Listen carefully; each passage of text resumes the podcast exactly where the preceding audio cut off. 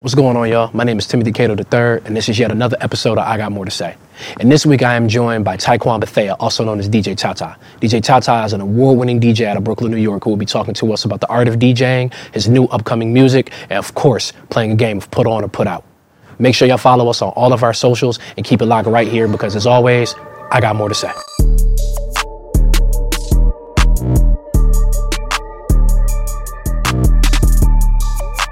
Yo, what's going on, everybody? My name is Timothy Cato III, and this is yet another episode of I Got More to Say. And today I am joined by my brother, my homie, my, what do they call it? Conrad. I'm gonna use all the old head words.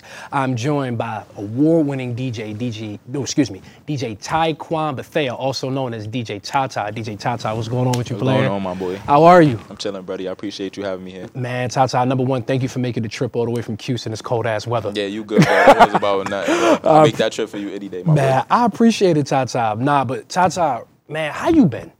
Yo, Before we even get into anything, let me just ask you, how you I like been? that question, bro. I'm living, bro. Yeah. I'm, I'm surviving. Like, how is life? Life is Like, how is life being a black man, 2024, head on straight, handling business, Mm-hmm. getting money, making music, one of the nicest DJs in the world? How has it been?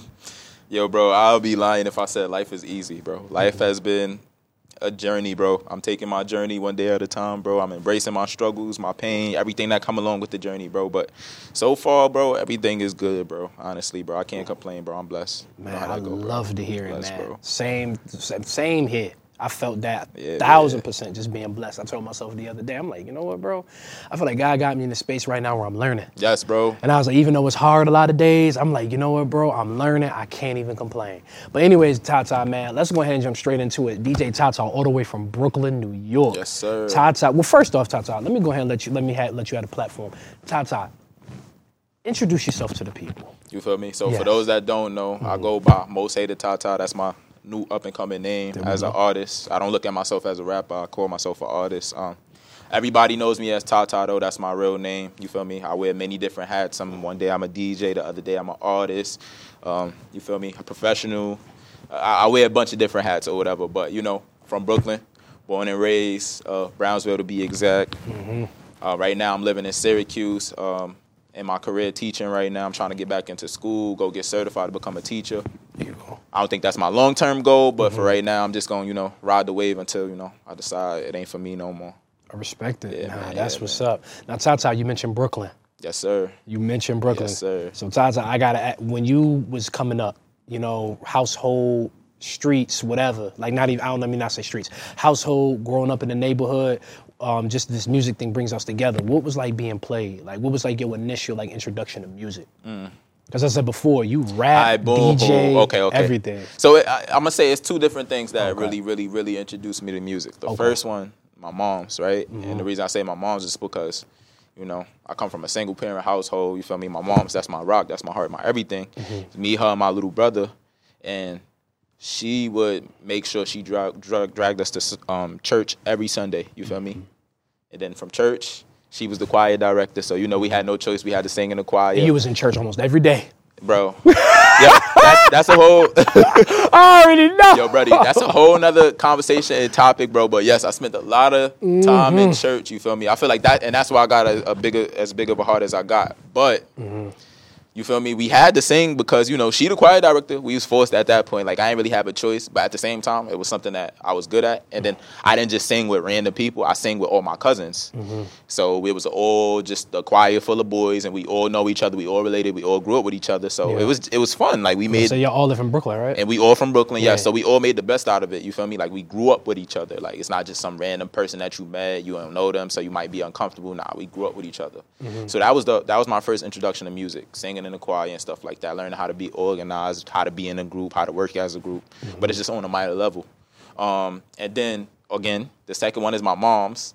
And you probably could relate to this one, bro. You know, black parents, bro. Every Saturday, you Yup. wake up to the smell of pine sol, you gonna eat some food, Man. you smell of food, the bake, you hear the bacon popping. Yeah. All right, everybody get up. It's time to it's time, to clean. this Like, that's up. it. This this, and then you mm. could hear the the, the jams blasting, bro. I'm talking about all my mom's favorite songs. So for me specifically, it's like '90s music. Anything Okay. '90s, bro. I loved it growing up. Anything '80s, I loved it. Like it. Okay. all that old school music. That's what I grew up to. So Facts. that's that's what really made me have a love for music. You Man, shout out to her. You was raised Big, oh, properly. oh yeah, nah. My Man. mom's know. She already know. We be yo. We Oh, we be in the car jamming all the time. I'll play something that's way before my time, and she like, "What you know about this?" And I'm like, man, you put me on. "You feel me? Like that's it. That's all. that's I, all it is." I know for me it was Mary J and Jill Scott. Man, listen, man, when we heard my- that right there, Bro, my mother is Yeah. a And Jodeci? Mary J, fan. because Mary. J from New York. Oh yes, Yeah, come on. so I was come getting ready on, to say, yeah. And then that's that's that's the thing. It's, it's struggle, see struggle. You feel me? You feel that person's pain because they putting their pain in the music, so it's easy to relate because she from the, She's same from the town. So Yeah, so you related. Now I respect it. Facts. So that's how you got your start in music, just in general, was just being in the choir. When did this hip hop thing, you know what I'm saying, this thing we call hip hop, you know, this Yeah. this um this very unique and you know groundbreaking culture. When did you I don't even want to say when did you get inserted into it because you're Mm-hmm. from New York, you're from Brooklyn, you're from, you know, the birth, you know, like area of it. But like when did like the hip hop thing really click like, you know what? I like this. So I always been a fan of music in general. That's just my like I got a love for all music. It's no specific genre. Um, it's not like I only listen to hip hop because if you being honest, I don't listen to hip hop as much as I listen to like R and B. You Okay. I mean? Like I got other genres that I like more than hip hop. Mm-hmm. But for me specifically, I want to say like my jump into hip hop was probably like in high school. Uh, my school they built a production, pretty much like a, a recording studio, like a mm-hmm. whole production floor. Damn, Literally, what school you went to? I went to a charter school, bro. Oh, okay. Yeah, yeah. So I started in public school. Mm-hmm. I went to BC, Brooklyn Collegiate, ninth grade, then Williamsburg Charter High School. That's in Williamsburg and Brooklyn. In Brooklyn, Bushwick. Yeah, like Yeah.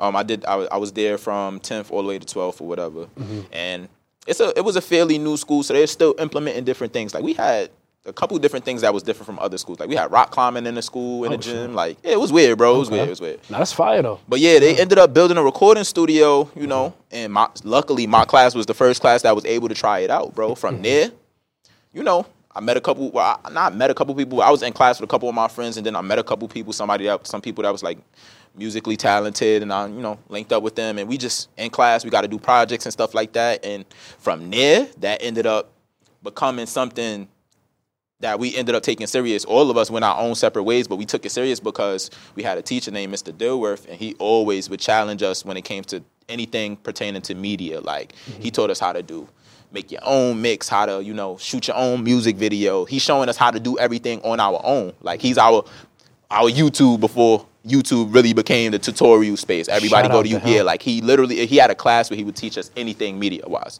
Whatever you wanted to learn, I'll teach you how to do it. Want to put a podcast together, I'll show you how to do it. You want to put a mix together, I'll show you like everything. So he really introduced us and then when they implemented the classes, he was one of the teachers and it was another music teacher.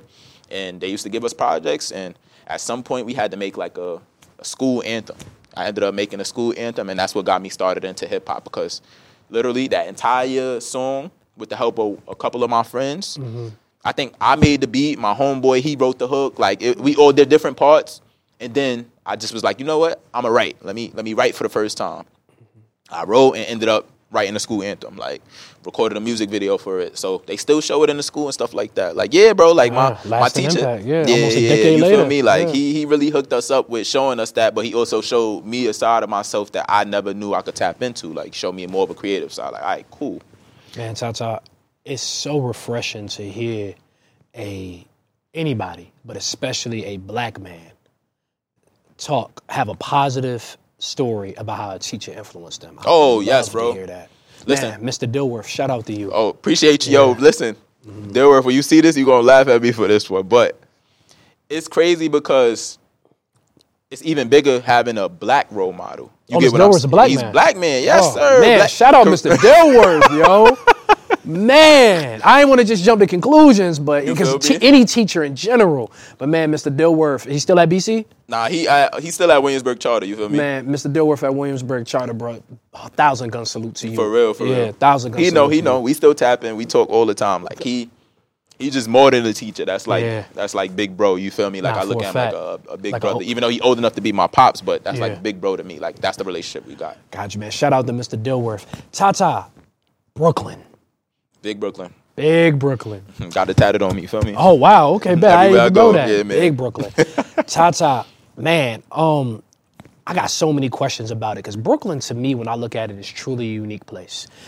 Um, no disrespect to any other borough in excuse me, I don't need to say in New York City because that's where the boroughs is Mm-hmm. at. No disrespect to any other borough, but just on the outside looking at me, born in Atlanta, in between Atlanta, upstate, just on the outside looking at, I have never ever seen anybody go harder for they town, well, borough or Mm-hmm. slash where they from than people from Brooklyn. Yeah. I, like it's so crazy because like and like I always say this like almost every single borough got they um got they saying Mm-hmm. you know what I'm saying so you know Queens get the money and I don't know some of the other ones I don't know like Staten Island and the Yeah. Bronx no disrespect but it's usually one that's universal for every borough but Brooklyn got like five Brooklyn got Yeah, like- every neighborhood in Brooklyn got his own. got his own like, you feel me? uh, I'm from the Ville I never ran I never, Never will will. That's that's you feel me? um, what is the other one? Do or die, Bed Stuy. Yeah. Like, I'm sure there's other ones that I'm missing.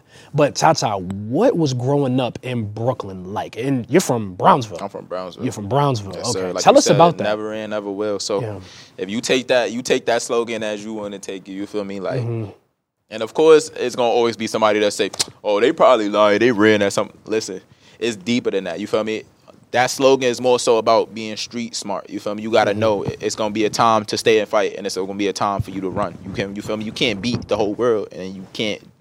Every situation don't need a fight. You feel Mm-hmm. me? You don't have to stay and fight for every situation. So that's what that slogan mean. Yeah, for a you feel fact. me? But for me personally, bro, Brooklyn, like you said, is unique, bro. Like I attribute everything, everything that you see right here, right now, is Brooklyn. You feel me? Like Mm-hmm. anywhere I go, I don't gotta tell people where I'm from. They're gonna automatically where you from.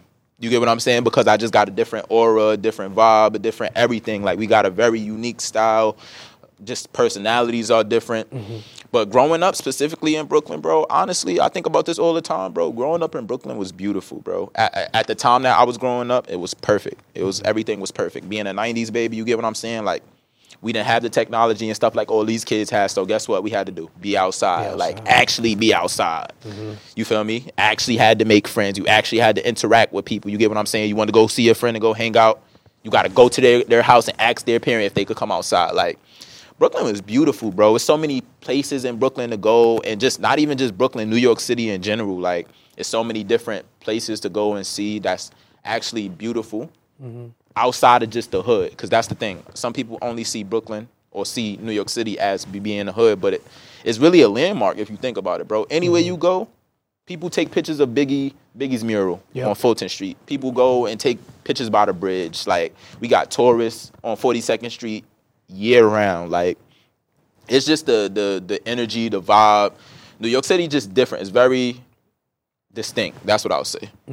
It's it's in its own category. You can't really compare it to anything. But it, honestly, growing up in Brooklyn was beautiful, bro. I enjoy my childhood in Brooklyn. Yeah, and I feel like your neighborhood specifically, like, and I'm, this ain't me being yeah, disrespectful, but like when I talk to people and I ask people, like, because you know I'm I've only been to like three or four places in New Mm-hmm. York City, so you know, and I'm so fascinated by the city, and it's like I ask people like, yo, like, you know, what's Brownsville like?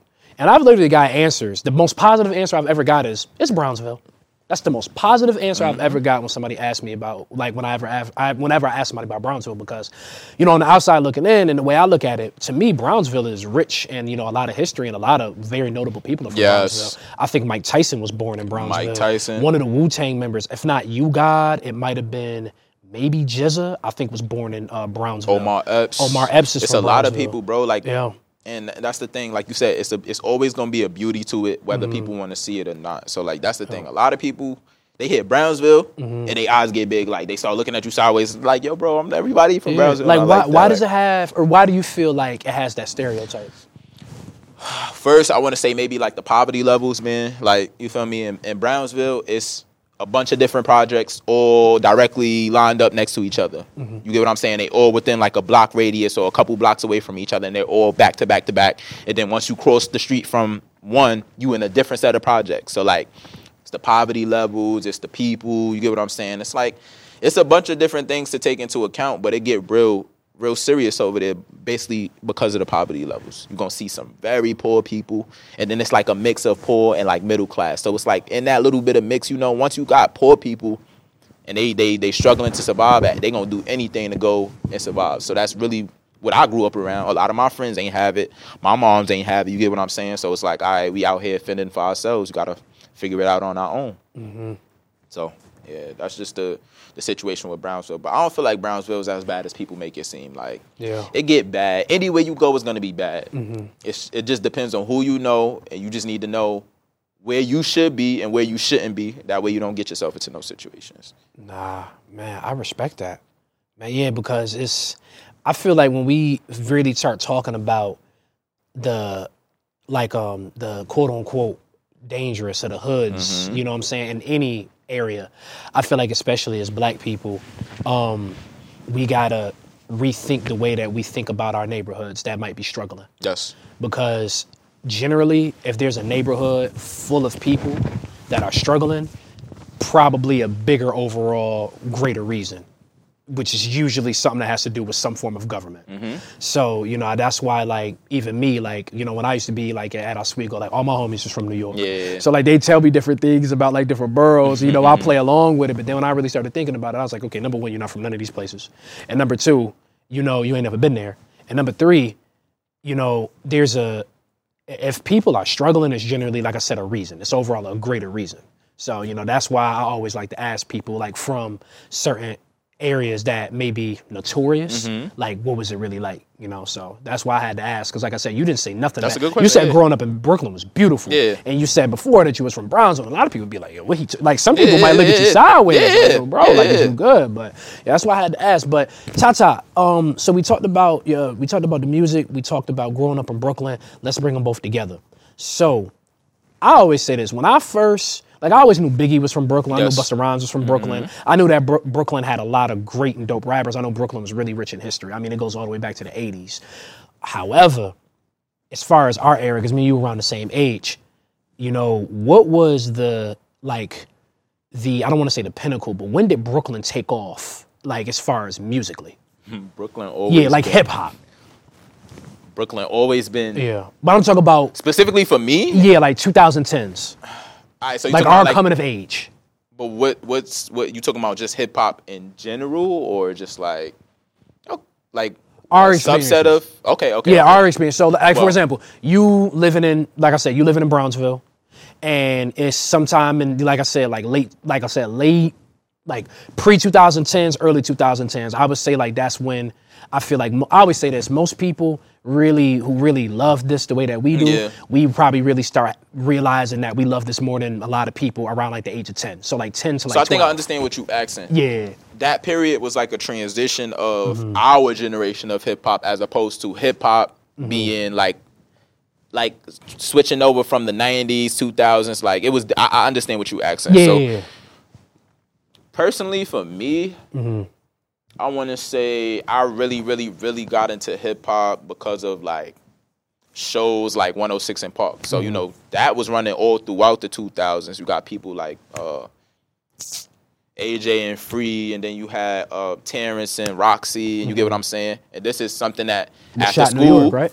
after school you come home and it's the first thing you put on. Like when you when you cut the tv on it's the first thing that's on and it's playing all the music all the hot music that's hot in the industry but it's also like digestible for kids and for families and all of that stuff. So it's like dumbed down in a sense. So like me really getting into hip-hop was from 106 and park because i would come home from school i might do some homework i turn on the tv now it's music playing. So now i gotta tune in while i'm you know doing my work. It'll help me get my work done. But at the mm-hmm. same time i'm learning music. So like, you know, at this time we seeing this is when groups was a thing. Like we Young Money, Cash Money. You get what I'm mm-hmm. saying? You got Wayne, you got Drake, you got Nicki. They was lit at that point in time. I want to. I, I don't know the specifics of the dates, but if if, if it's along the, the the era that you, I'm, I think that you're trying to get at, mm-hmm. definitely like I want to say maybe later towards the ending of the 2000s. So this is like the coming of 2000s. age, like for you for music. Yeah, so like maybe yeah, me progressing into a teenager, I was able to digest hip hop way, way more. way more, Way more. Yeah, and then like I said, you're from Brooklyn, so It's so much culture that comes with it, bro. so like it, that's yeah. why when you ask I'm like, wait, so like from birth, because if you Yeah. think about it, bro, like like you said, Biggie from Brooklyn, Biggie's a Mm-hmm. landmark. Any everybody know who Biggie is. You could talk, you could have a conversation with anybody in Brooklyn Yeah. about Biggie. I ended up having started having conversations with people, and I found out that it was people that I'm related to who used to be around them. You get what I'm saying? Who physically know him, who know what he, he he used to do in his in and out days. You, Yeah. you get what I'm saying? Like day in and day out, it, what his day to day schedule was like. Yeah, because you know something, and I guess I'm I don't feel like I don't need to say this again, but just to reiterate this point, not from Brooklyn, Mm-hmm. but from the outside looking in, Brooklyn seems really small. bro. Like it's like yes. everybody know everybody. Yes. So that's the thing. It's small, but it's overcrowded, and I Mm-hmm. don't understand. I don't think it might make sense, but if you from there, it makes sense. Like, bro, I say this all the time. e- Even my mom's, she always tell me like, anywhere you go, if you good to people, nine times out of ten, you're gonna see somebody you know. So me being from Brooklyn, when I left and came to Oswego, I didn't expect to see nobody I know. I'm seeing people I went to high school with, people I met in middle school, people. You get what I'm saying? Just because that's how small the world is. I don't even think it's just Brooklyn. I think that's the world in general, bro. Mm-hmm. Like sometimes it's gonna just be where things align, and that's just you know that's God in a sense. But at the same mm-hmm. time, it's just the the reality of what things are. Mm-hmm. Brooklyn is very small, Very small. very small. Everybody know everybody, or everybody. You might know somebody that I know, but me and you never met before. you you get what I'm saying? Yeah, yeah. That's all it is. It's like it's very small. Very small. Now, Ty Ty, when did you and like start like DJing? Because I feel like is that outside of the choir? Is that like kind of like when you first got your foot in the door as far as like hip hop? Like as far as you So like inserting yeah, yourself? me me inserting myself into music. Yeah. the choir was my first. Yeah. My my that was like my first entrance into music Mm-hmm. in general. You get what I'm saying? I did band for a little bit. I intro- I was introduced to band like you know playing instruments and stuff. What'd you play? Um, I did flute for like a year or a little bit less than a year, and then I did drums mostly. Dope. Then I was going to learn trumpet, but at that point they had like dismembered the band or whatever. Okay. Mm-hmm. So I tried to learn instruments and stuff like that. I pl- actually play the drums. Like I can play the drums. I did drumline in middle school. Mm-hmm. So like I was getting different bits and pieces of the music. Like me, I just wanted to learn the ins- and that's that's me in general. I want to learn the ins and outs of everything. Like I'm gonna learn this today. Maybe I can learn this today. Let me let me try this. So that's how I ended up getting into DJing at some point. Because again, big shout outs to Mr. Dilworth. I got to high school and now and he's like, well, y'all gotta put a mix together. In order for you to put a mix, you the person that's in in control of making the mix. So ultimately, you're the DJ. So that was my first introduction into DJing. It was a class assignment. Had to make a mix. Ended up being something that was actually liked by some people, and that was my first introduction to DJing. Like, all right, maybe I might, you know, learn how to DJ. But at this point in time, I didn't have no equipment or anything. All I had was a laptop. So I'm like, all right, I know that I might have the ability to DJ because of one, I know a lot of music, and I know that DJing is just more than having a skill. It's about music selection. You pick the right songs, you good. You pick the wrong songs, you lose the crowd. You get what I'm saying? You got to know how to control the crowd. So. Mm-hmm. I didn't really, really, really, really get into DJing until I got into college. Cause my main, I, I, and I know you know, bro. Everybody main goal when they get to college is one academics, Yep. but two, you also gotta figure out how you gonna survive outside of that. Meaning like how I'm gonna eat, how I'm gonna have money to go out with my friends and chill and do all the other things that I want to do. How I'm going, to you know, just how you gonna provide for yourself. So like that was my thing when I got to school. I'm first trying to figure out how I need to provide for myself. I can't work because I'm too busy doing school. My moms don't want me to work, so I'm like, I I gotta find something else that I could do. Mm-hmm. Freshman year, I met a DJ, DJ Mighty. Big ups to you, my boy. Shout out Mighty. Um, and we chopping it up or whatever throughout the year, and he was one of the main DJs on campus at that time. And then we had DJ Shacktown. You know, he was big on YouTube at the time. Big ups to you as well. Um, I met a couple different DJs, and I'm always at the parties. And when I go to the party, I go get lit. I, you feel me? I'm vibing. I'm in the middle of the circle. I'm dancing, doing all of those things. And then I just started watching at some point, and I'm like, you know what? Let me actually see what they do on a de- on a regular.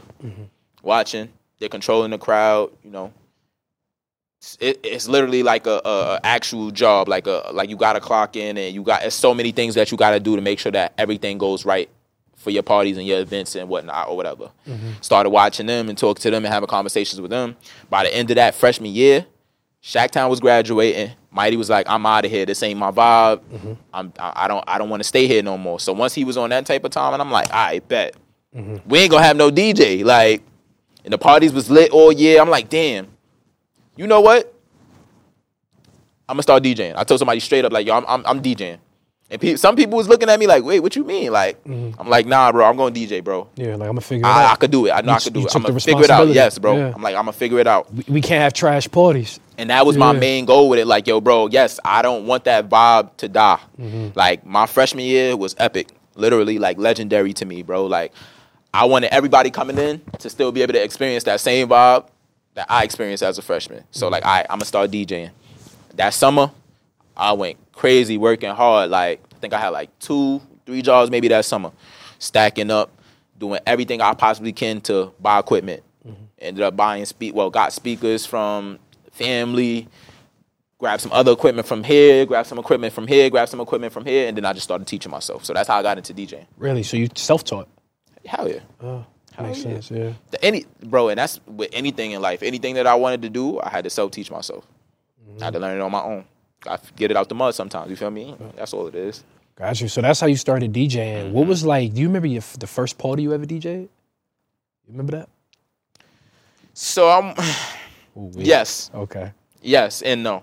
Okay. The first party I probably ever DJ was something small. So I used to I used to DJ in a village. Mm-hmm. You know, it's like a little apartment or whatever. We used to do little small parties. Okay. and it would be the same people that call me every week, like, "Hey, we need you to DJ. Hey, we need you to DJ." So essentially, that's what made me better. I started out small, started out by doing like little small house parties and little regular events on campus for organizations and stuff like that, mm-hmm. and then I just got bumped up to Legion out of nowhere, like big, mm. big space, big venue. You got to figure it out. Legion.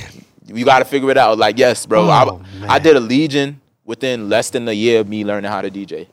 That's impressive. That's very impressive. I was working with the Legion is than a year. like that's like the Yes. club at Oswego. Yes. All my Oswego heads know what I'm talking about. yes. Oh man. I did my first. a lot of boys became men in Legion. Ooh, a lot of boys became men in Legion. a lot of boys stay boys. and inside of it. you feel me? Continue my fault. Nah, you Gucci, bro. I- that was pretty much everything, bro. Like I did my first Legion within less than a year, bro. So like, that was a confidence booster to me. Mm-hmm. You had that motherfucker turned out, didn't you? It was for my first one. The first, it was okay. It wasn't. All right. It wasn't bad, and it wasn't like oh crazy, Great, like yeah. Fallout. Like I've had way better parties, way better mm-hmm. events, but it was a good start for me. Mm-hmm. You feel me? Like it was a great start for me, and then from there it was just take off. Take off, After that, I'm going. I got schools hitting me. Hey, can you come DJ here? I got family hitting me back home. Hey, I need you to come DJ this and do this, and so at that point it was like I was literally booked up from like Thursday, Friday, Saturday, sometimes Sunday, and I would literally be booked up all weekend, have nothing but events lined up. But luckily, it kept me, you know, good. Like I had money, I was able to, you know, provide for myself and my situation at that time. And Stay fresh. bro, I tr- listen, Yeah. Mm-hmm. bro, everything I got, I got on my own. I ain't the freshest, bro, but I try to do what I can, bro. Like, What I ain't, Oh, I'm I ain't sorry. with all the Joneses, bro. I yeah, I got ain't you. with all the Joneses, feel me? Ty Ty. So DJing obviously is you know it's a it's a part of your brand. DJ Ty Ty. Mm-hmm. Yes. Like how what has it done for you like mentally, emotionally, and like spiritually? Because I feel like especially as time is going on, this might be two questions. Yeah. So let me try to keep this good. short. But you know, DJs have a lot less respect than they once had. I feel, and maybe that's like I said. I'm not a Mm. DJ. This on the outside looking Okay. in. But what has it done for you? And how do you feel? And like I said, you could answer them one at a time. And what? How has DJing evolved from when you started till now? Okay. So, um, personally, for me, what it did, I want to say it showed me that, you know, I have the ability to be successful in whatever I choose to do, right? With DJing, that's only one aspect of DJing. You get what I'm saying? DJing and, you know, actually playing the music and actually doing the events, that's only one part of it. Mm-hmm. The other part is the social socializing part. Like you gotta actually go out there, introduce yourself to people and meet people. You gotta be a hustler. that, but you gotta know how to be a businessman on top of that. And mm-hmm. if you ask anybody, they'll tell you that's one thing I don't play about is money. Like mm-hmm. being a businessman, I'm never gonna play with somebody else's money. So if somebody's booking me for an event and they pay me, guess what? I'm there on time. I'm there early. I'm doing anything that they asking me to do. I'm asking questions before, and I'm, then I'm asking questions after to make sure that we all set. You get what I'm saying? Because I don't want my name to be tied to anything that's negative. Try to keep it positive. So, um, social on a social level, it was great for me because I got to interact with different people. I put myself in uncomfortable situations. Mm-hmm. You know, Taught you business. being up there DJing, it's like a stage. You get what I'm saying? Like people mm-hmm. are actually depending on you and they're waiting for you to mess up. It have been plenty of times where you know it was a situation that could have happened, and I had to figure out how can I maneuver this situation. Or mm-hmm. you know, as a DJ, you control the, the crowd. So if the crowd's not into it, guess what? That means that's on you. You get what I'm saying? Like you have to figure those things out. So on a social level, great.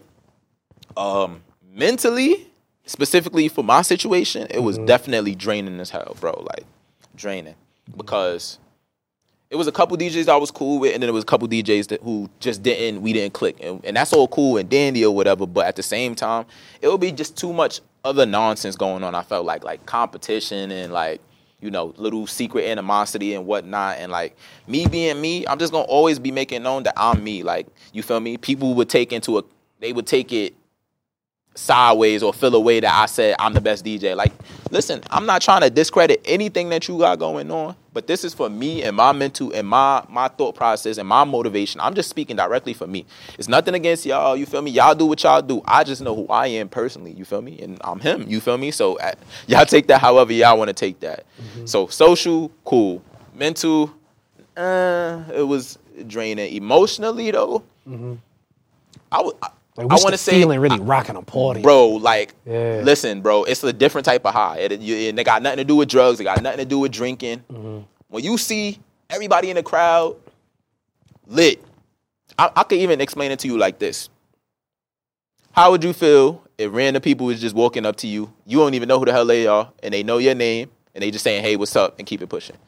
Oh, that's the DJ that did this party. He's lit. Like this is me randomly walking around campus. I, I would have random people. Hey, Ty Ty. I don't even know who they are. Hey, how you doing? I asked my friend, yo, who that?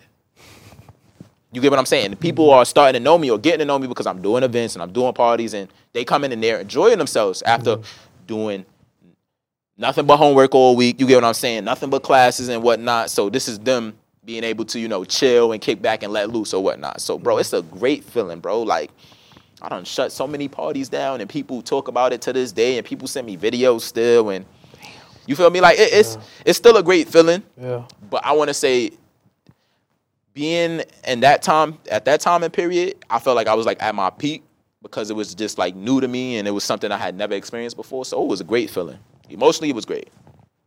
Emotionally, it was great. And then what was your second question? I don't. Got you. How has DJing evolved since from the time you started Mm-hmm. and your peak until like now? You know, because I don't know if you're still necessarily as active as you once were, but like, how has it evolved? Because the way I look at a lot of DJs today, a lot of young DJs, they think it's MacBook Pro, big ass, oversized, goofy ass headphones, and you know you're a DJ.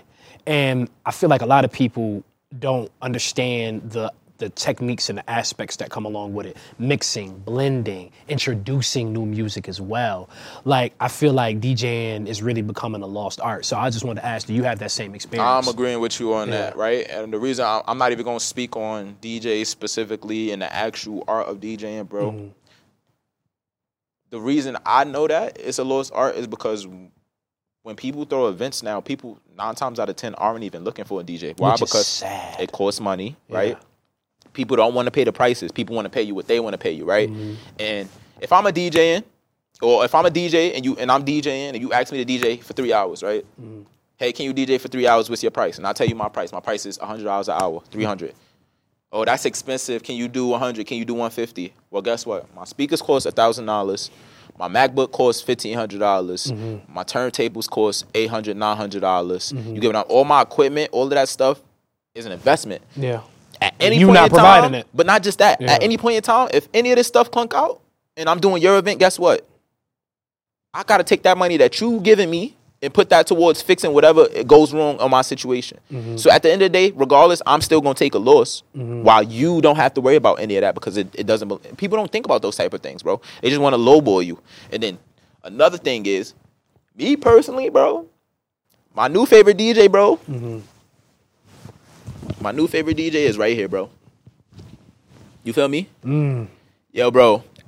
Apple Music, and I just learned this probably I want to say a couple months ago. If I go right now and play any song on my Apple Music, it's a setting in there that now where your music can transition for you. I don't have to physically switch the song as the song is fading out. The next song starts playing, so it sounds like an actual transition, bro. Like mm-hmm. sometimes I'm actually in the car bumping, and it transitions over to the next song, and it really sounds like somebody's DJ. And I'm like, yo, that was a crazy mix. Like, mm-hmm. you get what I'm saying? So Crossfade, yeah. technology, bro. That's all that is, bro. Like the, the advancement of technology is also taking the art away, bro. Like you don't made need people lazy right Yeah, because you don't really need a DJ no more if you got your phone. If you come up with your own little mix and it do the transitions for you, what you need a DJ for? You get what I'm saying? Exactly. Nah, I feel you. Yeah, I mean, I always said too, this little thing right here, I feel like it's, it causes people not to think anymore. That's the point of technology. It's, com- it's convenience. Yeah, but Everything man, like for technology is about convenience. yeah, but like people can't even use their brain anymore when it That's comes the point of this. technology, bro. So that's the that's the that's the downfall of technology. It makes Mm-hmm. everything convenient for us for us, but it also I'm listening. takes away our you good. It also takes away our ability to be able to do things on our own. Mm-hmm. Nah, I, I respect it, Ty Ty, but man, uh, you like I said, as far as the young dudes, like the young DJs, Mm-hmm. Like I said, you is like one I feel like of the very few that I've experienced to witness that you know still have respect and love for this art. Yeah, you know what I'm saying. I definitely salute you. Because You gotta actually love music. I feel like Yeah. Mm-hmm. you can't just DJ if you don't care for music or if you only care for one genre. and then you really go out and you look for music. Like when I said, told you, yo, send me a couple artists you're listening to. Half of them was people I never heard of, Mm-hmm. and I was like, oh wow, you know what I mean? So I got to give you your credit. Like I feel like you know a lot of DJs too shut themselves off from different things. Mm-hmm. You know what I'm saying? Like a lot of DJs won't accept or embrace a certain a certain subgenre or a certain Mm-hmm. artist when you know is that really what it's about?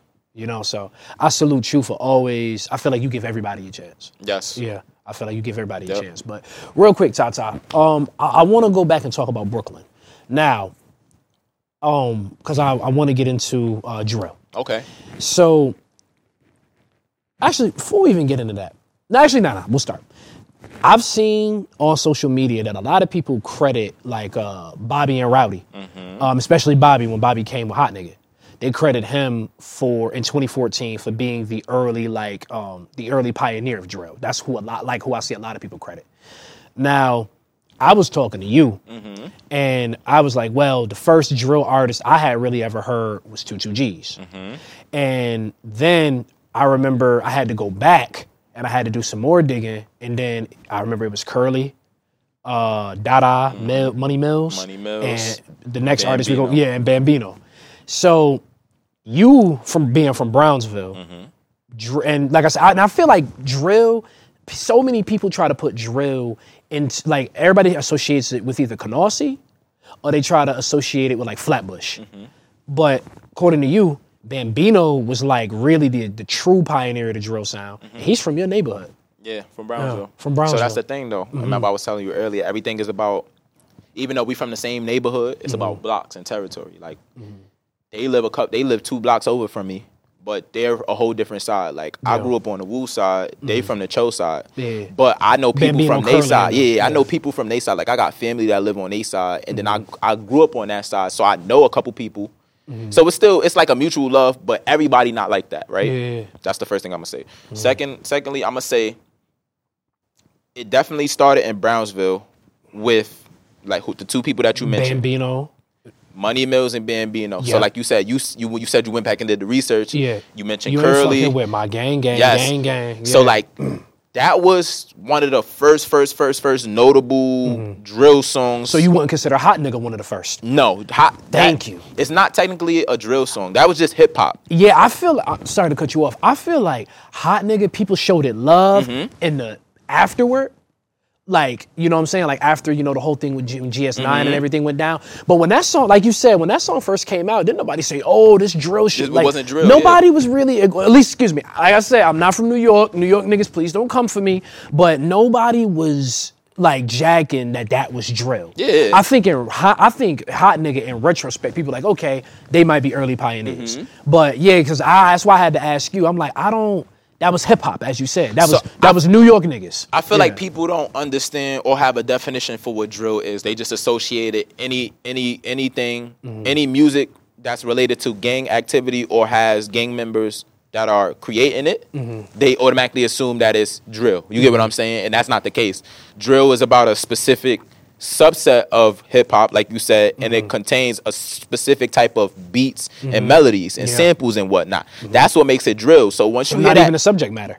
it's not even a subject matter. It's about the Oh, beat, okay. Mm-hmm. the way the beat come in, the way that that that that 808 come in, and the way the snares come in, and it's like very like like raw and like the beat is almost kind of violent in a sense, Yeah, if that makes sense, bro. Mm-hmm. Very very like loud, and, and all of that. So like I feel like before you even mention drill in Brooklyn, you gotta understand that all of this drill stuff started in Chicago. Yeah, right? of course, of we course, took yeah. it and made it our own, right? Because Chief and them Chief and them started, y'all, yeah, right? they inspired drill and whatnot, which is understandable. Yeah, But when- I'm, I was mostly talking about. Nah, I know you was talking yeah, about Brooklyn okay, and yeah, whatnot. So Chief, just- Chief is the nigga when it I just want to point that out because I don't want Nah. nobody to say like, oh, they feel like they started drill. Nah, nah. Brooklyn Chief, drill, Chicago, is yeah. Mm-hmm. totally different from Chicago drill, but we were inspired by Chicago. Anybody can't say we wasn't sh- inspired by them because they started it. So Facts. specifically Bibby, though, Chief, um, Herbo, all of them, everybody from yeah. out there, like Reese. when they was when they was rapping, everything that they came out with was drill, considered drill. They wasn't just making regular rap out there. Anything Mm-hmm. that they came out with was considered drill. But when you come to Brooklyn now, and you know, with the height of everything going on, we had teams and gangs rapping already. Mm-hmm. Yeah. But it wasn't considered drill because of the way the beats was made. Yeah. It didn't become drill until, like you said, Curly, Dada, Bambino, Money, Mills. Yeah. They jumped on that track. Gang, gang, gang was lit. They put, Mm-hmm. you feel me? Like everybody jumped on that wave from there. Mm-hmm. And then And Bambino was the first, correct? So I want to say, if you if we being technical, you just brought up some uh, something to me, Yeah. like the fact that they did that song. If you're gonna credit anybody, we could Credit give all of them, all of them the credit, because they okay. they did that song together. Yeah. Mm-hmm. Bambino did his own thing though. He was he was his own artist, and he made like allergic, allergic to cuffing and Yeah, like that was my shit. um Oh, yeah. jug and finesse Mm-hmm. and like uh uh Allergic to cuffing. That's Yo, bro, he had mad. So that's what I'm saying. Like those, that's the entrance into drill. He Mm-hmm. started that. You get what I'm saying? Yeah, see, because I, because when I went back and, and like I said, I just looked into it from what I got from it. It's like, okay, Bambino, Curly, Dada, Money, all of them, you really got to get a credit Yeah, to yeah. them. But if we talk about like the first pop and drill nigga, on it, like I said, it was Bambino. Yeah, definitely. I That's that's with you. how I viewed Listen, it. I Yeah. agree with you on that. And mm-hmm. like I said, we not even from the same side. Like mm-hmm. my side is considered their ops. Yeah. But I don't look at them as my ops because, mm-hmm. like I said, I got family and whatnot on that side, and they personally ain't never do nothing to me. So you know. That's just a whole nother topic for a different, you know, Yeah, for a different day. time or Yeah, whatever. gotcha. But yeah, I give him his credit for that because again, he started with a couple songs, and then right after that, that's when everybody else, again, that's the mm. thing with Brooklyn. Like everybody else start putting out their own versions of it. So now he do that. Now, now, like you said, you got people like Tutu G's and Sheff G and all these other people who are rapping start popping out, bro. Mm-hmm. Like you got people all over Brooklyn, East New York, and Flatbush. You, you mentioned a couple neighborhoods, Bed Stop. Yeah. It's happening in different areas, just mm-hmm. all based on proximity and mm-hmm. you know what block is, is, is does this person live on and what group are they associated with, whether it be a gang or a team and whatnot. And then it goes from there, bro. Yeah, but I give him his credit for that. Nah, definitely. for sure. Yeah, because I just was like, you know, when people, I think when, if you ask like one in like a hundred people, or like a hundred people, like yo, like what borough, well, like when you hear Brooklyn drill, what borough do you automatically associate it with? Like I said, you get the floss, Mm-hmm. you'll get, um, you get the floss, and I feel like you'll get um, East Flatbush, especially. Mm-hmm. I feel like you'll get Flatbush and even the Star to a certain extent. But I feel like Brownsville gets supremely overlooked, and I'm like, yo. Money Mills, as we said, Money Mills, Bambino, Curly, and Dada is all from Brownsville, correct? Well, I think no? Curly and Dada from like East New York or Fl- Which uh, is or- close, or Canarsie, which is close, Yeah. but they not from Brownsville. Okay. Money Mills and um Bambino, from It's Brownsville. from Brownsville. Yeah, so I just was like, you know, how is the how is the spot where, like I said, Bambino was one of to me the first like real poppin' nigga in the drill Mm-hmm. shit from what I could see. How why does Brownsville always seem to get overlooked? And you know, I think it goes into just the fact of you know pop and you know him, you know, really bringing it to a But that's mainstream audience. pop comes later. Yeah, but see, yeah, exactly. He Way come four years later. So I think what it Yeah. is is you got to really be from Brooklyn and to then really be from it. Brownsville to really understand what's going on. You get what I'm saying? Like. Mm-hmm. If you really go and look at most of these interviews, Mm-hmm. even even even a, a bunch of the woos, they'll tell you straight up like, "Yo, we give the other side they props." Like Bambino on them really started Mm-hmm. drill and made it lit, and then we took it and made it our own. You get what I'm saying? Mm-hmm. Like everybody was always doing music, so I don't want it to seem like, oh, they started music and then we started. Nah, everybody was always doing their own thing. Mm-hmm. But when the drill scene came, they started with their first couple songs that actually took off. Yeah, Then from there, you got the people like you said, two two G's and the Mm-hmm. Sheff G's and everybody else start popping out now. yeah, And then now it's become its own branch. That's that's when it becomes a branch now when everybody else start doing it. Mm-hmm. At this point, I felt like he was just trying it. He didn't know it was gonna take off like how it did, but it ended up taking off. But Yeah. people don't give them that credit because again, if it's the the beginning of something, of course, nine times out of ten, the person who starts something is not gonna get the credit for it until Yeah. Mm-hmm. somebody else remakes it, and then now the world is put on display, and now everybody is able to see it. You Mm-hmm. get what I'm saying? In a sense like that. So if you really from Brownsville, or you from the area, or you know what's going on in the music scene, or just in the streets in general, you really, really know. Like, Mm-hmm.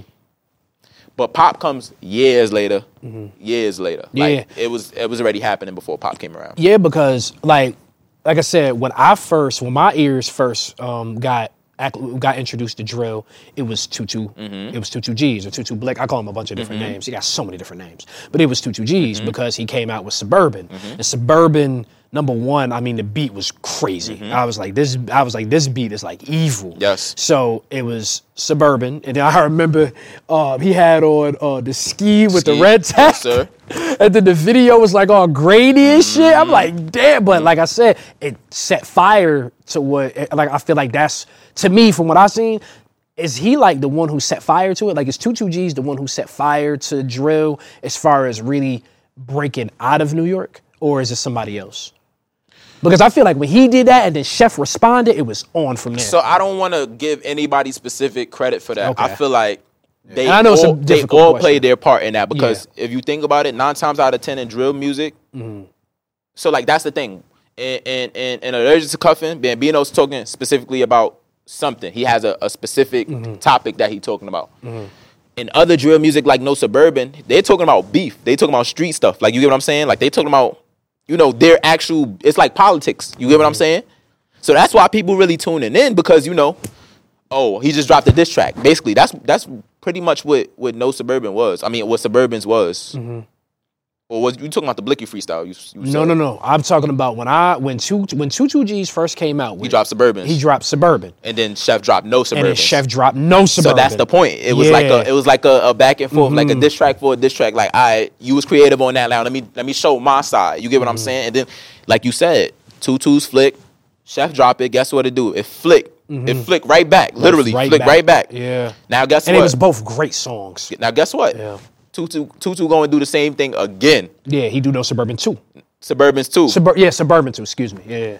Guess what Sheff do? Sheff do no no Suburbans Suburbans too. too. You get what I'm Mm-hmm. saying? So that's that's what's really drawing the attention in because people are tuning in like, oh, he dropped one song, then he dropped the song, and then he dropped another song to react to that song, and then now he's dropping another song to react to that song to the song that he. You get what I'm saying? Mm-hmm. Like, that's really why a lot of people tune in because a lot of it contains beef, it contains information, it contains culture, it contains a, a bunch Mm-hmm. A of different lot of things. different things, It yeah. contains a bunch of different. Drill things. is bigger than just what they try to paint it in, in the media. yeah. Know. Yeah, the media, of course, the media can, can only speak on, on one thing at a time. They can't Mm-hmm. Yeah. talk on everything, that's Everything. Mm-hmm. going on. You can't mention the pro and then the con Yeah. with the media. It's Drill either is gonna be either or. criminally misunderstood. Yes. Yeah. Misunderstood, Very but it's also. Mm-hmm. I feel like it also could be redirected and be made or put in a better or a positive light. Positive Yeah. light. I agree, but you want to know something, no, Ty Ty? And this is something that I've just um, that I've just overheard and I've just seen in interviews. It's like when it come to the drill thing, everybody like, yo, like, can we bring these dudes together? And I want to get your opinion on this. Mm. The way somebody explained was like, all right, if I'm a rapper and I'm from this side, and another rapper from another side reach out to me, mm-hmm. and they want to do a song, we want to put the beef to the side. My man's who from my side, right? He got beef, or his man's got killed by another person on this other rapper side. You mm-hmm. see what I'm saying? And you know what I'm saying? So, and we know he did it. Mm-hmm. So it's like now it come back. I can't even associate with this side because blood had been spilled in the Yeah. streets. Yeah, yeah. You see what I'm saying? And the two sides just ain't never ever gonna see eye to eye. Mm-hmm. So, I, is do you feel like that's really what's holding Drill back? Is just all the I mean, holding Drill back for just all the bloodshed Hell that's yeah. ha- happened? Listen, Yeah, because I the same question you asked, I got friends that's gang members. I got family that's gang, members. You feel yeah. me? I done did my little dudes in the street here and there, but I ain't no gang member. But I done I done been in the street, so I know. Like I know people, yeah.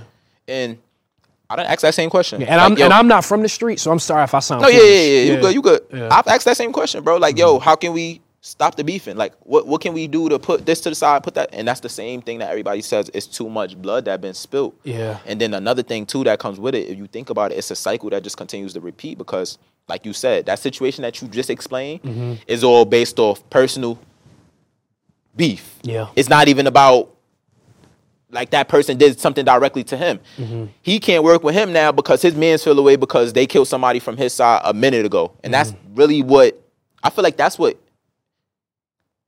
the street life is in general. Everybody got beef now. Vicious cycle. Everybody got beef now because they attach themselves to a gang and they Mm-hmm. take on that gang's personal beef. Nine times out of ten, you be having beef with somebody who never personally did anything directly to you. They don't know you. You just from two you don't know that person. Y'all just from two different sides. You get what I'm saying? And then it's so easy to get sucked into this shit because as you was explaining to me earlier, like like you said, with Sheff, Sheff is viewed as woo to the masses. Mm-hmm. The Sheff never ever came out and said, "I'm woo." And said I'm woo. Yeah. Sheff is just been crip. yeah, Pop Smoke was woo. it was woo. You know what I'm saying? Excuse me. Legends never die. The smoke will never clear. Mm-hmm. Pop Smoke is woo.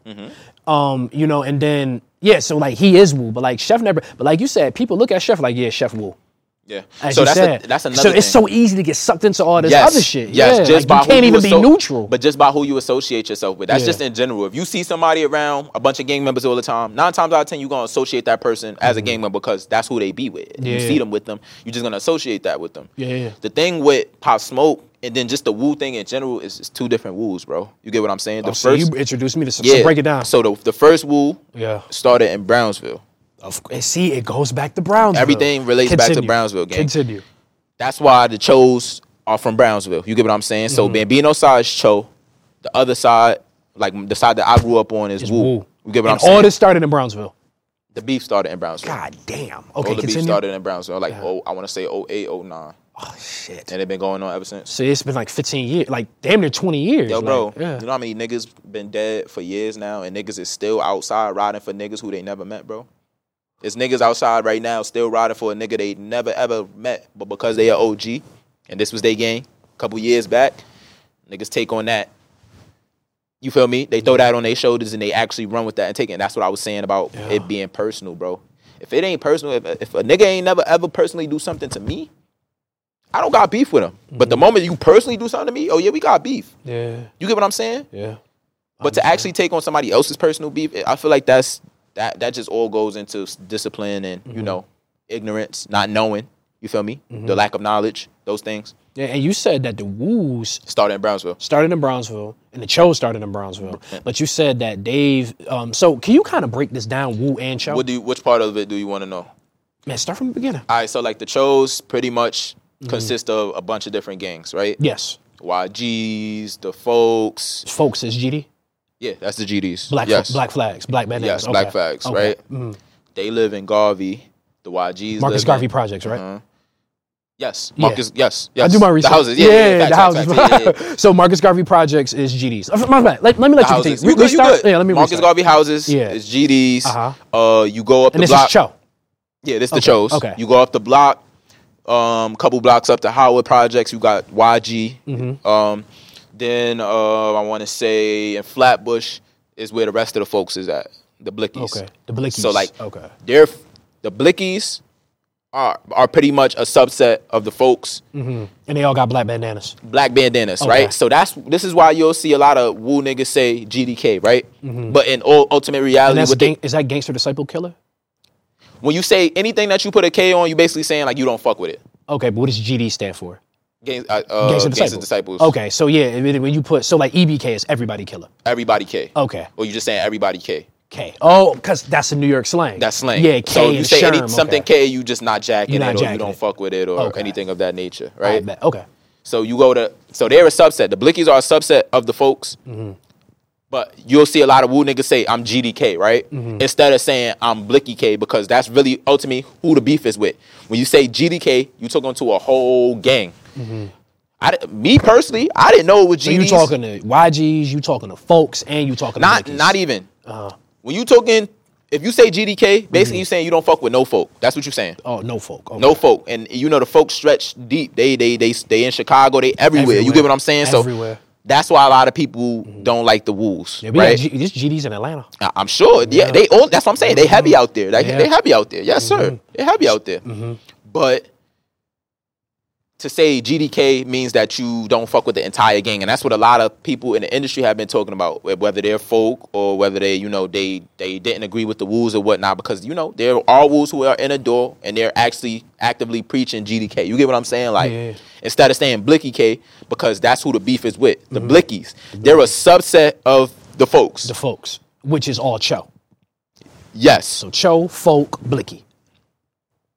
I would say it's a little bit different. Okay, gotcha. the cho part the cho aspect of the whole shit mm-hmm. is all right let's say the folk is the gang. Mm-hmm. That's a different so in, in new york city we got two different things. We got gangs and then we got teams right? Mm-hmm. Gangs the main gangs is like folk blood crip you got you know like freaking latin king ms13 those are the main gangs. Then you got teams right? So the woos is wave gang team Okay. you get what i'm saying or dod that's what it started as Okay. a team the Chos started as teams. You get what I'm saying? Mm-hmm. YG and uh, Hood Stars and all of those, all of those different teams. Mm-hmm. So it's like it's subsets and subsets, if that makes sense. Most of these people are in gangs, but they associate whatever team that their that their hood is connected to, if mm-hmm. that makes sense. Okay. So I got a couple friends who's Crip, but they associate with the Wolves because that's the side that they they associate with, mm-hmm. and it's it's the opposite for the other side. I want to say, like I said, 08, 09 is when everything began. Mm-hmm. The Wolves are from a different side. The Chos are from a different side. Browns All of this started from blood being shed. Mm-hmm. Once the first body dropped, next body dropped And it's just and it just on continues. It's a cycle. It's a cycle. It's a cycle, and that's how it goes. Now the newer Wu that you was referring to with Pop Smoke, they're from Canarsie. The they came, no, the Woos. No, the floss. Yeah, yeah, yeah, that's Yeah. Canarsie. Yeah, I'm. Just, I'm Oh yeah, yeah, yeah. Okay, yeah. gotcha. Cold, cold. The flossy, flossy. My fault. You good? Um, they from Canarsie, Mm-hmm. but their Wu is different. So the Wu from Brownsville got three O's in it. It stands for We on Our Own. Oh. The Wu for from Canarsie Mm. is just a total different Wu, but it still has the same meaning. It has the same hand sign. It has the same, pretty much the same notion. is just a subset now. Again, now they've made their they made it their own, Mm-hmm. but they still are connected.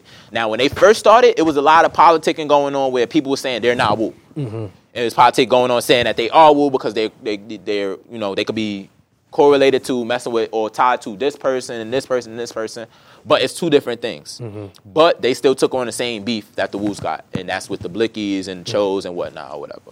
So that's pretty much how all of that. I ain't gonna get into the specifics of how everything started, Yeah, yeah, but yeah. that's just the basics of everything. Yeah, because I don't want you. Chos are their own thing. Mm-hmm. Woos are their own thing. It all goes based on where you live at Mm-hmm. and who you be around. Most of these people are gang members Yep, outside of this gang. And that's just that's what it's been for the last, like you said, 10, 15 years, years. now, bro. Like time is flying, bro. Mm-hmm. And bodies still dropping years later. There's a bunch of new gangs out now. You get what I'm saying? Like mm-hmm. the older, the younger heads are now the older heads, and the and the younger, younger heads are now the up and comer older head. So it, it, it's a bunch of stuff, bro, to take into account with that, bro. But it's it's too it's, it's it's a lot of politics. That's really what that is, politics. Got you. Ah, we can go on and on about this drill stuff, but I do want to make sure that we get to our other segments. I want to talk about your personal music. Okay. Last thing, since this is going to serve as a transition. So you mentioned artists having a social responsibility. Definitely. Yeah, you you, Hell you yeah. you're heavy on that. You said that publicly, and I respect that. When it comes to drill, a lot of people say, okay, it's entertainment, but because drill is so deeply rooted in you know a lot of gang culture, do you feel like drill artists have a social responsibility? No. Right? Mm. And the reason I'm gonna say See, this is interesting. all right, so I'm gonna say yes and no. Okay. Anytime you decide to pick up a microphone or decide to pick up a camera Yep. and you put a message out there, you now have a responsibility because you Spreading information. you spreading information, but Yeah. you are also you're you're creating a platform, Yes. right? So This is anybody platform, is yeah. Mm-hmm. able to follow. Anybody's able to take into account what you're saying and might think it or take it as the truth. Yep. Even if it's not proven to be so, Mm-hmm. and you just you can be misleading or you can be leading someone and you don't even realize because you're putting information out there, right? Mm-hmm. So that's the the part where I'll say yes. The reason I'll say no for drill rappers is because you got to understand most of these people, most of these drill rappers are educated. You get what I'm saying? They really in the streets for real, for real, mm-hmm. and they're doing what they're doing to change their situation. Mm-hmm. So they're not thinking about the the the the fact that hey, me me saying this and me saying that might actually affect someone in the street. It might be a little kid who actually take everything that I'm saying and try to actually do what I'm. You get what I'm saying? They're not thinking about those things, mm-hmm. or just even the fact that some of the lyrics that they're putting out are negative or have a negative energy, and the fact that energy travels. You get what I'm saying? Like those are not things that's being thought about because all we mm-hmm. all, all they thinking about right now is how can I change my situation? How can I get myself out the hood? How can I get my friends out the hood? How can I get my moms and my family out the hood? That's all they're thinking about at that point in time. And it also goes into a sense of ignorance. Not calling anybody ignorant as a, mm-hmm. a bad thing, but if you don't know what ignorance is, it's just the lack of knowledge, Lack the of lack of not knowing. Yeah. You get what I'm saying? So nine times out of ten, they don't even know that they got a platform, bro. You get what I'm saying? They don't know that they can affect somebody's life by saying this or saying that. They don't understand those things. Mm-hmm. But once you take into account or you are taught that, that's when you really, really have that responsibility. When you know the effect that you putting this information or you putting this song out, it can affect somebody else out there or mm-hmm. affect somebody's family. You're talking about somebody's dead loved one. You get what I'm saying? Mm-hmm. That's that's that's just the ins and the outs to that. So I'll say yes and I'll say no. But I believe any artist has a, a responsibility. Once you decide to step in front of a camera, once you decide to talk into a mic, once you decide to play a song or play a video or do anything of that nature, you are putting information out there. You are, you know, putting something on your platform for people to digest. So you can't be upset when people digest it and it might not be what what you wanted them to digest. You get what I'm saying? Yes, sir. That's Nah, all that And that was beautifully said, man. Shout out to you.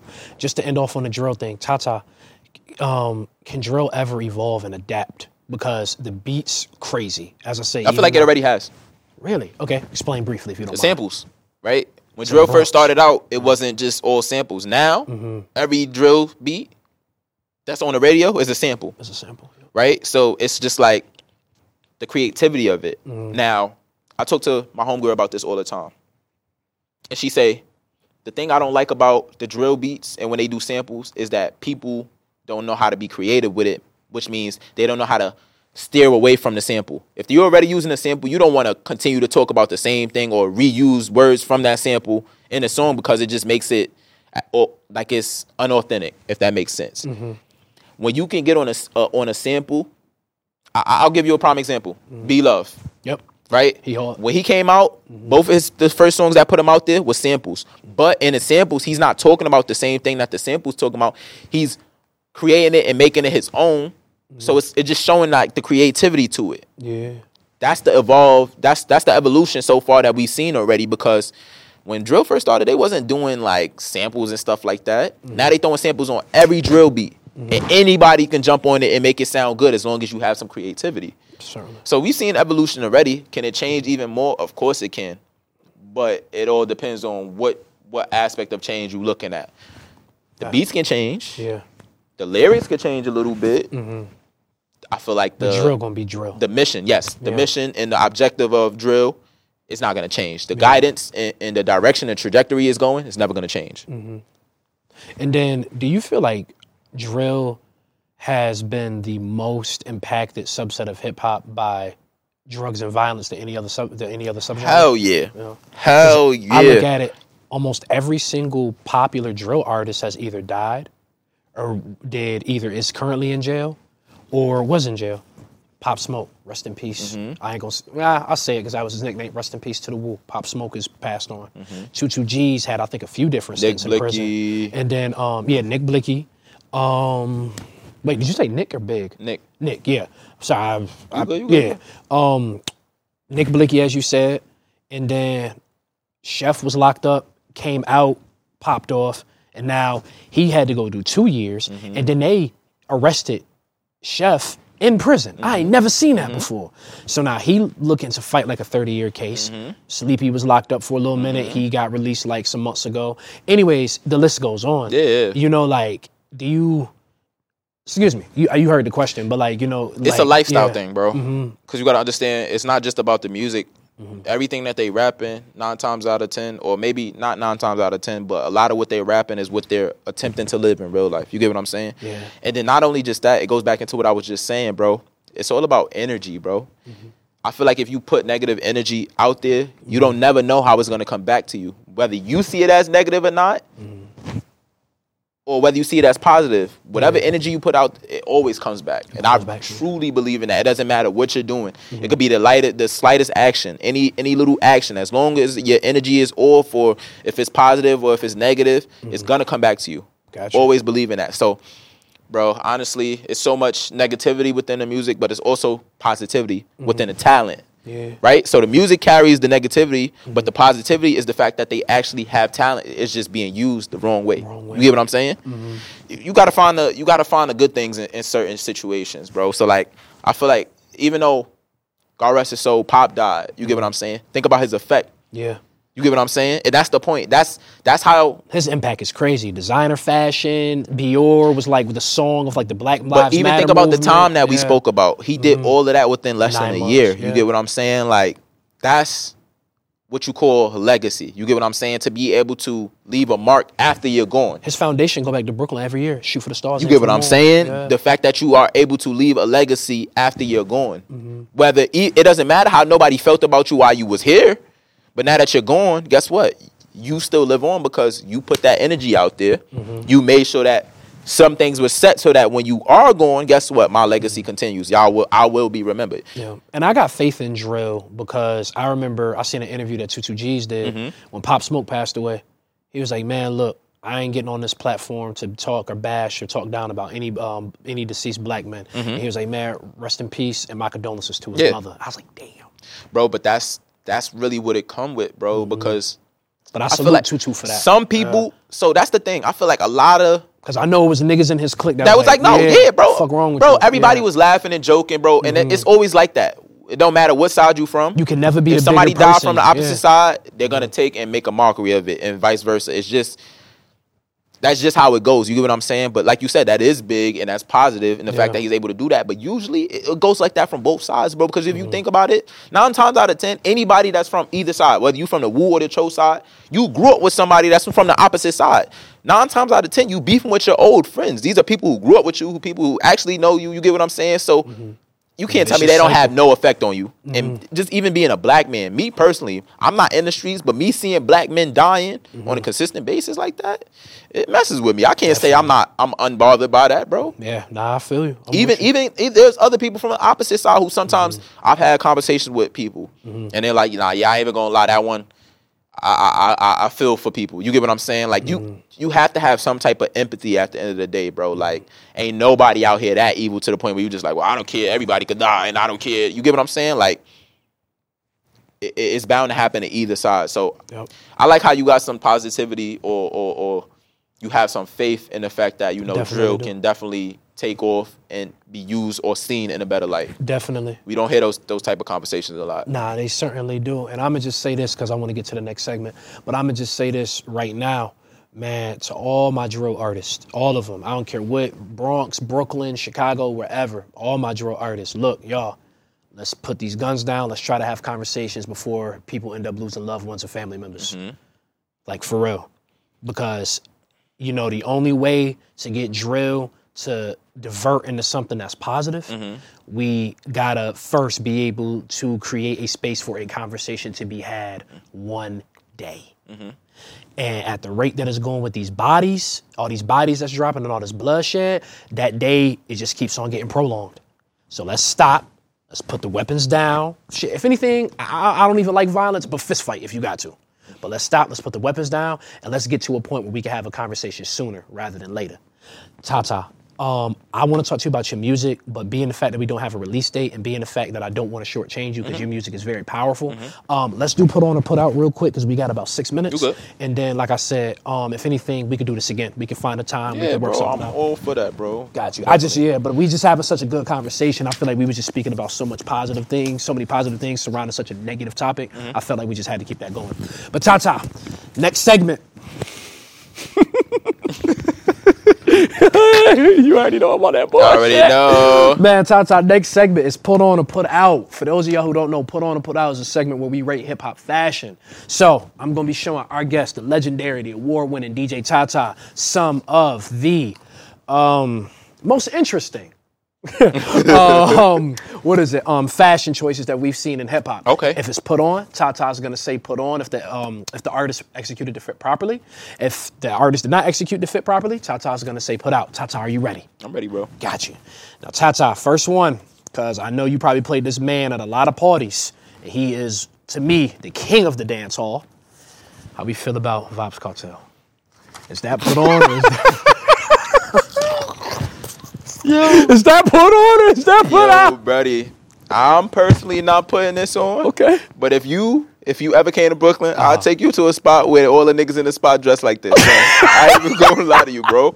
I'll take you to a spot Wait. and niggas is still Wait. dressing like this in the spot. Wait, wait, what part of. Brooklyn? Yo, bro, don't matter. Anywhere you wanna go in Brooklyn, bro. I'll take you to any of the Caribbean spots and the niggas is still dressing like this and dancing and getting busy in the, in the parties, bro. I got you. This is yo, bro. This somebody uncle right here, bro. This ain't even vibes right now. This somebody's uncle. I'm not putting that on, bro. That's, that's a no on that one. That's a definitely no no. My boy got on a striped suit and Clarks. No. No. No.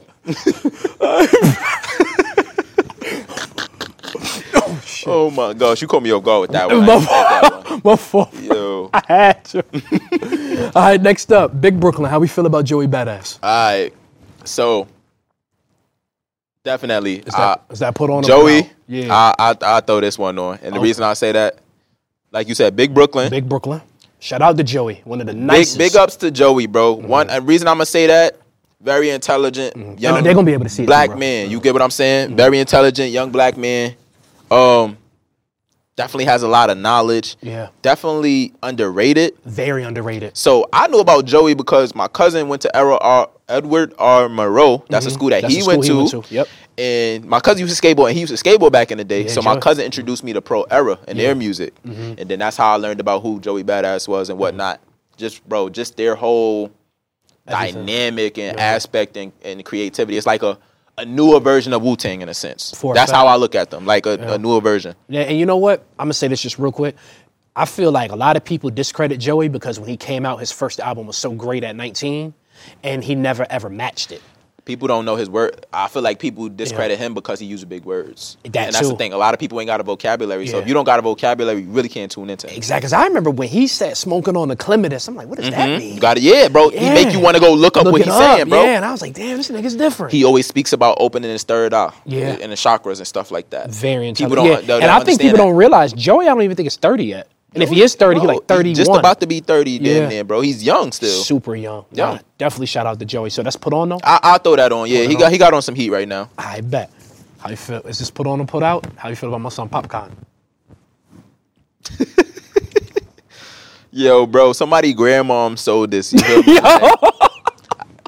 Popcaan, you, you, you feel me? I vibe with the music, bro, but this fit right here, bro, this ain't it, bro. Somebody knitted this, bro. It's like if it's like if my shorty, it's like if my shorty made me a, a fit and tell me like, yeah, I need you to wear this for me or something. I'll throw something like that. Or my grandma's made me something like that. You feel me? Oh, you gotta wear this outside as a as a birthday gift or a Christmas gift. I was never wearing that outside, just regular, bro.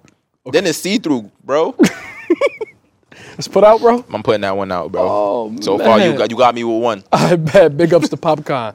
Next up, this man is so Brooklyn. Okay. How If you it's feel- who I think it How you is. feel about my son Fab? All right, so you already know. Definitely, listen. A lot of you want to know what's crazy. A lot of people from Brooklyn gonna say Fab can't dress, bro, or just from the city in, in lot of general. people, yeah. But what they don't understand is that it's not about how you feel about it. It's about how he wear it. And anything that he wear, he wear confident, bro. So is that put on or put out? I'll throw this one on. I like the vest. Uh, I wouldn't really wear the beanie. You feel me? I'll take all the chains and all, all the jewelry and, and whatnot, and then I think that's an off white uh, sweater. This ain't. It's not too bad. Yeah, I, I throw that on. So that's put on for- that on. Yeah, I put throw on that for Fab. Yeah, I throw that. Okay, and you made a great point. So so far you got me with two Brooklyn dudes. I throw on. You feel me? Okay. That you, you you getting it? I you bet. getting it? I bet we're gonna take a break from we're gonna take a break from New York City for a second. All right, copy, copy, How copy. we feel about Savage and the New York Fit? How we feel about Savage? That put on I'm put out? throwing this on. Listen, this is a regular day fit for me. You feel me? I got like three, four, five Nike techs. You feel me? Okay, damn. yeah, Bro, you- listen, from those- Brooklyn for real? You lucky I you ain't got, got a. Nike text You lucky every I ain't got one on right now. Look, you lucky I ain't got one on right now. I wouldn't even been mad at you. You feel me? You can't go wrong with the tech. The tech is warm. You get what I'm, You can make it through a winter with a tech. Mm-hmm. As long as you got you a little jacket to wear with, you can wait. You can make, Make it, it through through the winter with a tech. And then my boy got on nice ups. You feel me? This is a real Brooklyn fit right here. See, I'm prepared, bro. I see. You came. You came ready. right, next up. Now we got we got we got 90s Brooklyn. Okay. Oh, that's right up my alley. Let me see. How feel you got. about my son Busta Rhymes? Is that put on or put out? Nah, Busta lost me because Busta looked like he auditioning for Rush Hour. Bro. Oh shit! No Wait, wait, hold on. What you mean? He looked like he he auditioning for Rush Hour, bro. That's all. I, that's the first. He looked like a Christmas ornament, bro. Wait, what? You don't look like a Christmas ornament. the pattern, bro. I'm not putting that on, bro. But listen, if it worked for Busta, Did you say a Christmas ornament? he looked like a Christmas ornament, bro. Something you put on a tree. I ain't wearing that, bro. That's that's a dress. It's too close to a dress, buddy. So, so that's put out. Yeah, putting that one out, bro. Damn. Busta, I don't know what the hell you was thinking. Gotcha. All love though, you feel me? New York City. Next up, man, Tutu the General. I believe he had on the Dior kicks with the V-Lone hoodie. Is that put on or is that put out? Yeah, I, I'll wear the fit. You feel me? It, it ain't. Listen, I'm not big on like designer, designer. So like none of that impress impress me for real, for real. But this is a regular hood nigga fit. So nine times out of ten, this time I'll put on. You feel me? So Tutu G's put it on. Eh, I, I wish I saw him standing, but I, I don't Yeah, I couldn't find the flick. Yeah, yeah, yeah. It- it's not bad. It's a calm fit. I wouldn't personally wear it because I'm just not. That's not my style. But it's it's not a bad fit. I bet. So put on for Tutu. Yeah, I, I, I, I'll throw this fit on, I bet. even though we don't wear the same size. But facts. Yo, you, I heard Tutu is short as hell. Yo, bro, he little. I heard he used to uh, uh, dance on the trains, get like and whatnot. Oh So I probably seen him before, bro. Gotcha. Probably seen him before. Next up, we got to show some upstate love. How you feel about how you feel about my son El Camino? Who this? El Camino, he um a part of uh, what is it, Black Soprano family. He just released his album. They spit on Jesus. He from Buffalo. He a spitter. Mm. Okay, okay. He nice too. Yeah, you got to put me on. You got to Yeah. put me on. You Definitely, I'm gonna send you the album. I, I, I'm rocking this fit. This is my type of fit right here. I'm big on like bombers and anything graphic, any jacket. Like you gonna see me. I got a bunch of graphic jackets and, Mm-hmm. and stuff of that nature. So he got me with the jacket. Got on the good 12s. You feel me? That's a good fit right there. Then all black. Yeah. You can't never go wrong wearing black, bro. You feel me? So like, I'm not gonna lie, he executed and it's put on, but El Camino know he need his ass whooped for wearing a leather jacket with suede sneakers. oh my goodness. he know he need his ass Yeah, or but new buck. You can pull it he off. need though, his bro. ass whooped Listen, for that. he, he pulled it off though. You get what I'm Nah, he saying? did. Like, I give it to him. pulled it off. I'll give him that one. Like this is a good fit right here. Then he got the you know the the um the airplane hat. I think that's Yeah. Mm-hmm. Jay Z and them uh, Roc Nation. And a classic Buffalo Sabres with the Yes, Buffalo sir. Yeah, kids you on can't go wrong with that. Okay. Yeah, I got it. So Camino put on. Yeah, I throw this one on. That's a nice fit. I bet. Next up, we back in Brooklyn. Okay. How you feel about my son Jay Critch? Did he put on or do he need to be put out? All right. Um. Yeah, that's a good fit right here. Mm-hmm. And the reason I'm gonna say this is a good fit, this is a two tone, so this give me like '90s vibes. You get what Mm-hmm. I'm saying? Then it's the denim. You can't go wrong with this. This is a calm fit with the Tims. You feel me? Just Yeah. stepping. It's regular. I, I'll throw something like this on. Not wouldn't be my my first choice. Go to? Okay. Yeah, but this is a different style. It's kind of like casual, but still kind of like street dressy in a sense. Okay. Yeah, I like this one. So put on for Jay Yeah, I throw Critch. that one on. Man, shout out to Jay Critch. Next up, we got AZ. How we feel about AZ? Is that put on or put out? Um, I would throw this fit on only if I was going to like a throwback party or, or or something like that. AZ Like, fly don't carry over into the new era, this bro? is '90s. Now you can't you can't wear this now, bro. like it ain't fly right now. This was fly in the '90s, bro. Like I'm not bro, gonna lie, depending on somebody still got them Tims. She still got she still got her beef and broccolis, bro. Oh, like Shit. yeah, bro. Those those are specific type of, of Tims. So like you can't even find those nowhere nowadays, bro. Like, but yeah, bro. I, I, I- I'm It's put out. Put on if I was going to a spe- special event. Put out if it's for a regular day. I wouldn't wear this on a regular day. God damn. I, I'm sorry, I'm still laughing at that vibe. Shit. You Yo, bro, to you killed me with that one, bro. Oh my goodness, bro. Got my boy out here looking crazy. Man, free Vybz Kartel. Definitely free Vybz. Next up, how you feel about G Herbo? Herbo, you feel me? Mm-hmm. I I'll throw this fit on. Throw I ain't fit really on? a cargoes dude, but I'll throw this fit on. You feel Okay. me? And Herbo, actually, I just seen he ain't gonna have to do no jail time. Shout out to her. Yeah, lucky him. My boy about to be on house arrest for three years. Yeah. You better come out with some crazy music, boy. Man, what? Oh, Gotta- like like Durk say, one. hell yeah. But I, I like this fit. I like the brown. I like the yellow that go with it. I'm not too big on the pants, but I, I you feel me? I, I'm trying to see what he got on his feet. I don't really know what those are. Mm-hmm. I think those the um they, it was like an off white like Nike trainer. Oh, yeah, those Yeah. Mm-hmm. those is calm, nothing too crazy. Virgil, like yeah. this is this this right here is a calm fit too, bro. This kind of piggybacking off like what Jay Critch had on, like something casual in a sense. You it could kind of be casual, but it's still kind of like street dressy. Mm. I throw this one on. I like the color scheme. I bet. Next up, we couldn't talk about Brooklyn without talking about the legendary Hove. Is this put on or put out? Oh my gosh, bro. I'm putting this one out, bro. Wait for real? Hell yeah, bro. Them pants is baggy as hell, boy.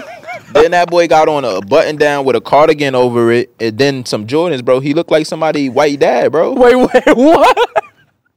And that's big He look like ups. somebody To, big what? ups to Ho, bro, because he always dropping gems. And a lot of people don't don't don't don't speak about that, bro. and, and what he said, a lot of niggas dying over blocks that your mama ain't even owning, she Yeah. renting on. You get what I'm saying? That ties back into the drill stuff. But yeah, big ups to Ho, but this fit ain't it, my boy. ain't it, my boy? You feel me? It's the he really. This is dad, a white dad. this is a white dad fit. This ain't even a dad fit. This is a white dad fit. Passing on that one. Last but not least, You thought you thought the Jordan saved him. That's why, bro. I thought don't so, bro. I thought you was gonna fuck. I know. Last but not least, man. We ain't ended it off on Brooklyn. Queens get the money. Queens get the money. Let me how, see. How, how we feel about Ja Rule? Is that put on or put out? Oh, I'm putting this one out. This nigga got on shell toes at that. Oh my gosh, bro. Oh my gosh, bro. Then with the what kind of hat? Oh my good. All right. We ain't even gonna talk about the entire fit, bro. This nigga got on leather. No, that's the last one, bro. Go in. Nah, I ain't. I ain't even getting on the whole fit, bro. He got on white shell toes, bro. But that's that's not even the topic. He got on leather and leather. That's too much leather. I'm good. I'm passing. I'm passing. I'm passing. I'm passing. I'm passing. Listen, this ain't the '90s, bro. We don't wear leather like that no more, bro. Unless it's patent leather. If it ain't on my sneakers, I don't want it, bro. Like nobody really wear leather like that, bro. Feel you. But yeah, I ain't gonna lie, yo, bro. That Vybz Kartel one, bro. Anybody putting that on, gotta go straight back to Jamaica, bro. You gotta go back to the island, bro. Like straight, like crazy, bro.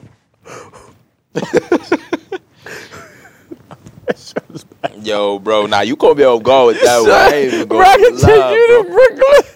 Take you to any, bro. bro, I'll take you to any. Somebody any- yo, bro, where, yo, bro, somebody uncle in a spot dressed just like that, and he in a spot wilding, bro. I promise you, bro. And he fully, fully Caribbean, bro. Okay. Literally. So, so while we speaking on Vybz Kartel, you DJ for years. You've seen, you, you've played probably more dance hall than what, what the hell people remember. Mm-hmm. Is Vybz the king, bro? I'm gonna say yeah because that's the first thing people want to hear when they come in the spot. Yo, you can you play Vybz Kartel? Can you play this? Can you play that? Can you play this?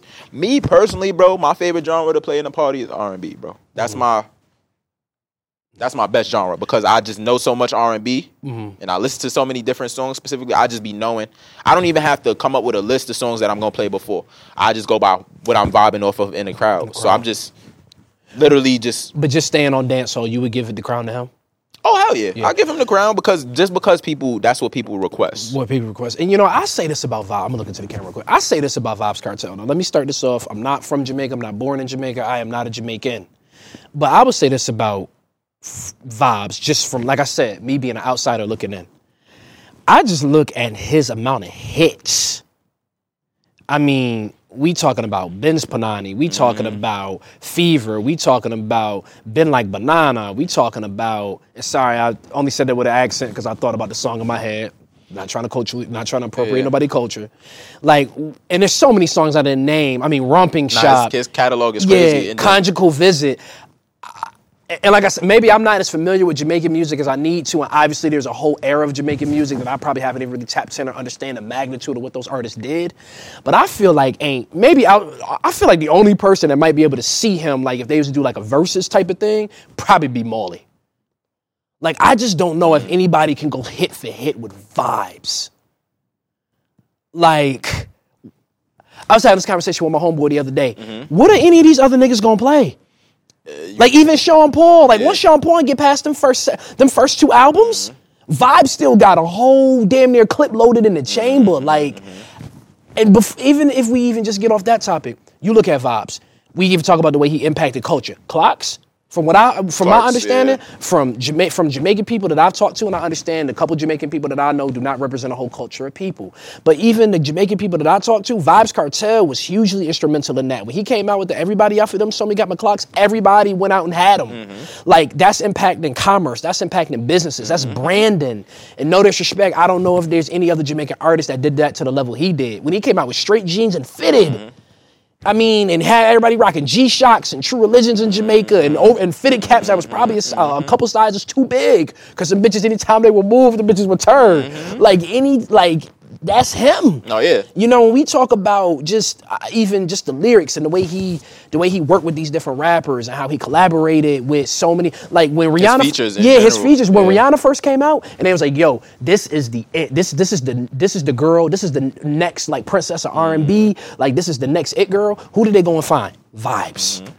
like I just don't I don't think that I just feel like when we talk about just the music, but then when we talk about the overall culture and impact of dancehall, I don't feel like there's nobody. Oh yeah, anybody Kartel. anybody will tell you that, especially the Jamaicans, bro. Yes. They're gonna tell you. And real quick, just to end it off, and this is the if there's no other reason why Vybz Kartel is not the king to me, in 2016 he released his hit song Fever. Mm-hmm. Fever came out in 2016. It went gold in America, the number one music market in 2020. Mm-hmm. So it took us some time, but it went gold.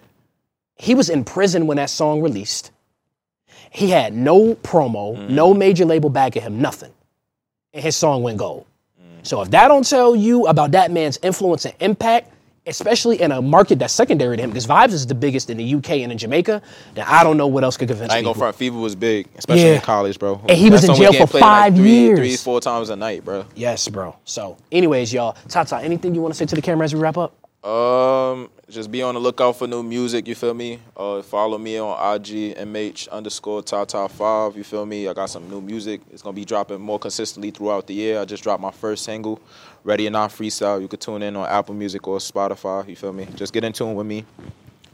And that's pretty much it. You feel me? Blessings. Happy New Year's to everyone. And My man, much it. Ty Ty, thank you. And as always, my name is Cato, and I got more to say.